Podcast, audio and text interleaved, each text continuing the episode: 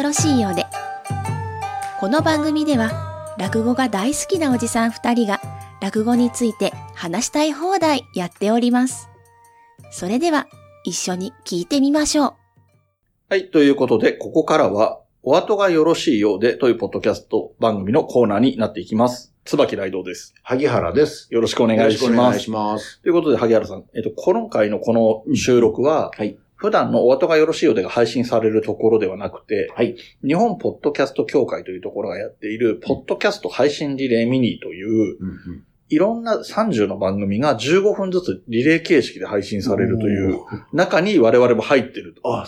いう状態になってますはい、はい、はい。なるほど。そして、その今回のこのリレーのテーマが3つあって、その、えー1つが音声配信について。はい、はい。で、もう1つが新しい挑戦。うんうん。そして最後が、まあこれ、配信が4月30日ですので、ほゴールデンンウィークについてという風になっております。なるほど。ということで、我々新しい挑戦をしないわけでもないですし、音声配信はしてるわけなんですが、うんでもやっぱりちょっとね、えー落語の番組でアプローチしやすかったのがゴールデンウィークかなとなるほど。思いまして、なるほど。はい、はい。で、落語って、寄せっていうね、落語をやる専門の小屋が、えーうん東京に4つとか、大阪にもあったりするんですけど、はい、はい。これは基本的に月1ヶ月を10日ずつで分けてるわけですよね。そうですね。で、それでこう、その、出演メンバーが入れ替わっていくと、10日ごと。10日間は同じメンバー、基本同じメンバーでずーっとやってって、で、10日経つと11日目からまた別のグループが出てくるみたいなね。そうそうそう、そういう流れになってるので、えっ、と、まあ、多いところは土日が、頭と後ろに土日が入ることもあるんですけど、基本的には最大そんなもんじゃないですか。うんでも、圧倒的に休みが多い10日間っていうのができやすいのが、うん一つは正月、一つはお盆ですよね。そうですね。で、もう一つあるのがこのゴールデンウィークで、なんて言っても、1日から始まるのに、3、4、5が確実に休みで、プラス土日が多分入ってくるってなると、半分以上は、確実、10日のうち半分以上は人がいっぱい来る日が作れる。ということは、呼ぶ側としても、メンバーとしてはかなり強いメンバーをそうですね。揃えたいわけですよね。そうですね。っていうことになるので、えっと、去年と一昨年、2021年、2022年のうん東京河原版っていう落語の情報がいっぱい載ってる雑誌があるんですけれども、これはあの、落語版ピアっていう説明は通用するんだろうか？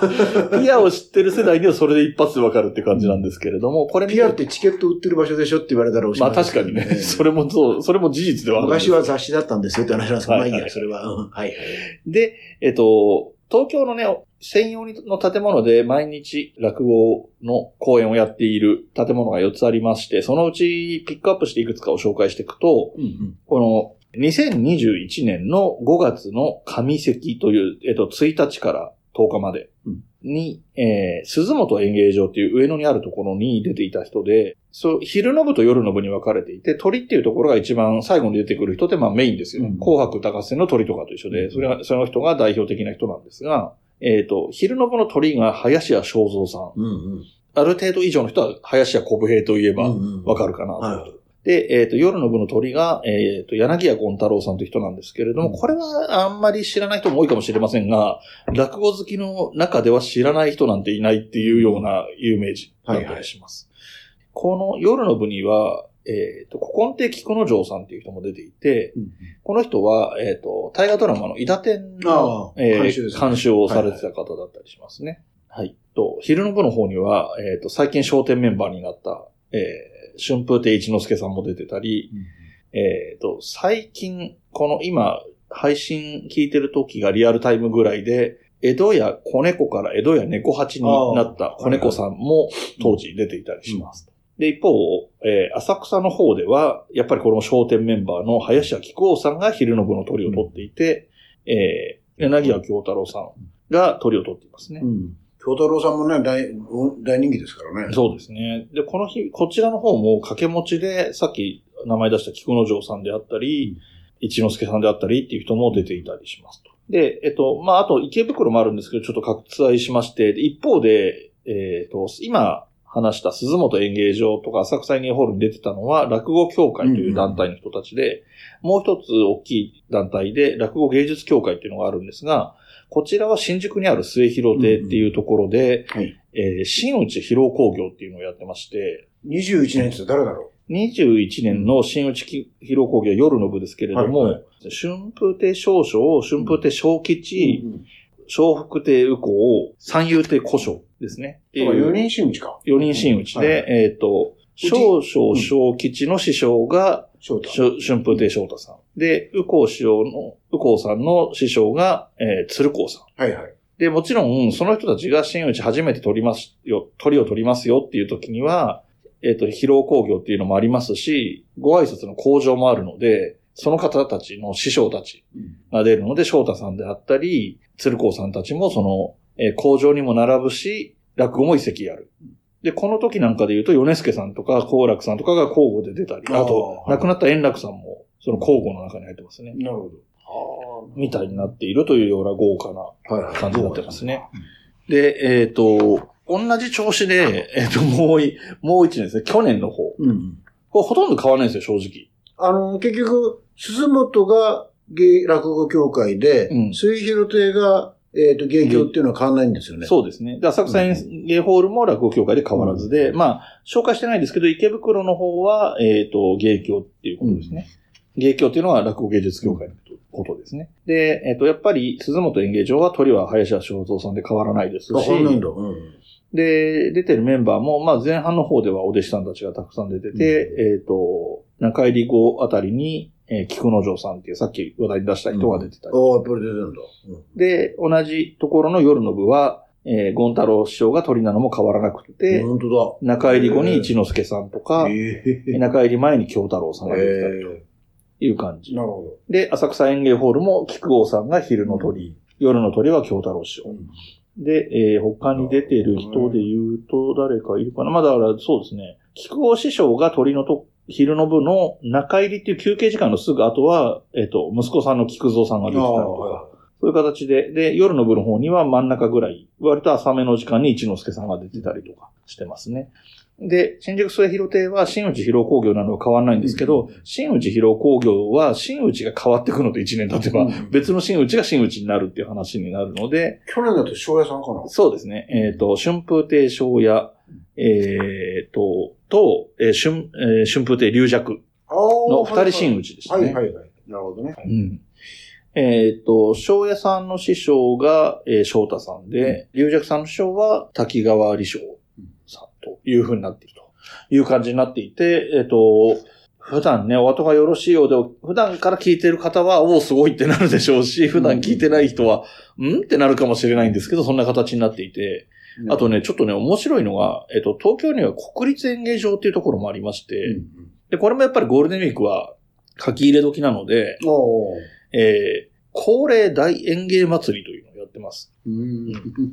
で、これは、くくり方が全然違くて、うんあの、芸協が10日間やりますとか、落語協会が10日間やりますではないんですよ。うんいろんな協会が1日ずあ、つそうなんだ。持ち回りではい、はいまず1、1日、一えー5月1日、講談協会。うんえー、2日、えっ、と、ボーイズバラエティ協会っていうのがあるんですね。その協会が2日。はいはいで3日が漫才協会。うんえっ、と、ナイツさんとかがいるところですね。なるほど、なるほど。で、4日が落語芸術協会の5日が落語協会。ああ、なるほど。で、6日が、えー日本記述協会。えっ、と、うん手品ですね。で、7日が、えー東京演芸協会。ええ8日、日本浪曲協会。はいはい。ああ、なるほど、なるほど。えー9日もちょっと変わってて面白いんですけど、日本司会芸能協会っていうのがあるんですね。司会 者たちの会っていうんですかね。で、最後が、えー演芸家連合会特選会という形になっていますと。これもね、毎年同じ形でやってるみたいですね。なるほど。ということで、ゴールデンウィークはおそらくどこも混むとは思うんですけれども、えっ、と、普段皆さんがし、えっ、と、ちょっとなかなか足が向かないと思うんですけどね。落語が特別好きとかではない人はなかなか足が向かない寄せというところも、ゴールデンウィークを狙っていくと知ってる人が結構いるかなと。ちなみにあの、今、椿さんがご覧になったっていうか、参考資料は、はいえっと、東京河原版で、ええ。で、河原版の5月情報が載ってるのは4月の下旬に出るから、はいまだないわけですよね。そう、今年ののはわかんないんですよこ。れで今、ネットで調べたんですけど、あ,、あええええの、鈴本とあれ、水広しか調べてないんだけど、ええやっぱり鈴本は同じですね。昼席のし主任が林家正蔵で、はい。師匠で、えー夜の部が権太郎師匠が、うんあの、主任。ほんで、えー、末広亭は、あのーまあ、やっぱり。新内広工業ですね。あの、で、今回の新内が、桂小丸、うん春風亭吉光、うん竜亭明楽っていう三人新内なんですよね。はい。だから、あのーその人たちの、まあ、お披露目があったり、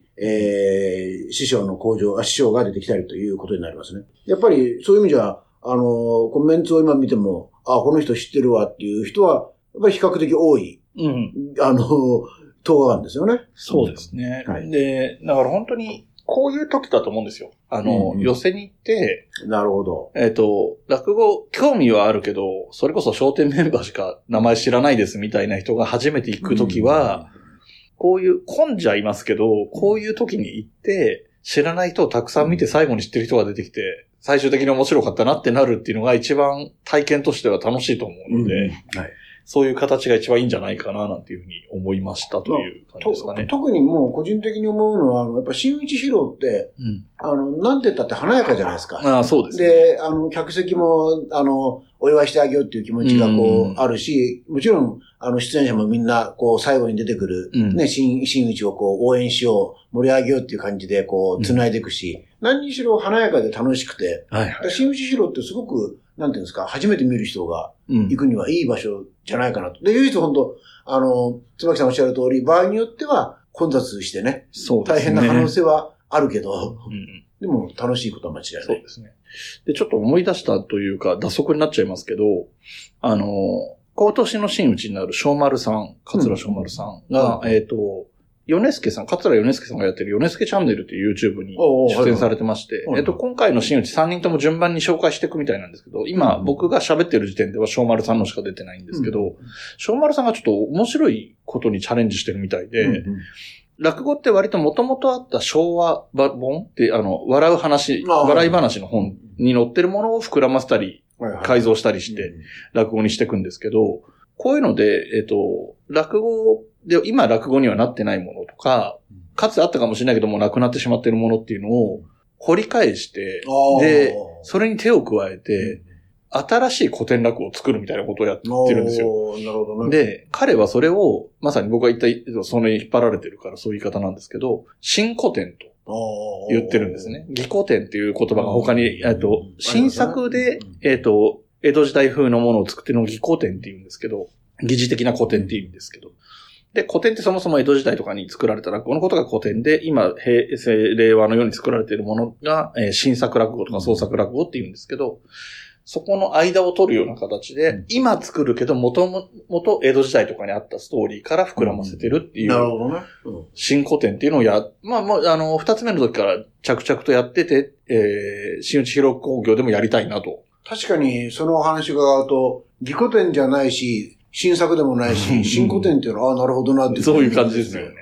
ちょっとね、そういう、知らない落語家さんでもこういうなんかうん。工夫というかね、チャレンジしてることがあったりするので、そういう意味でも、えーいいですね。うん楽しんでいただけると思いますので、はい。これを機にね、今これをリアルタイムというか配信直後に聞いてる人は4月30日ですから、まあ4月30日もゴールデンウィークの中ですけど、まあでもね、一番メインの3、4、5とかがこれから来ますので、はいはい。予定空いてるなっていう人は、うん東京だ、近くの人は東京で、まあ大阪にも名古屋にも仙台にも寄せというものがありますので、さすがにゴールデンウィークなんでどこもやってると思いますので、はいぜひね、足を向けてもらえればと思います。はい。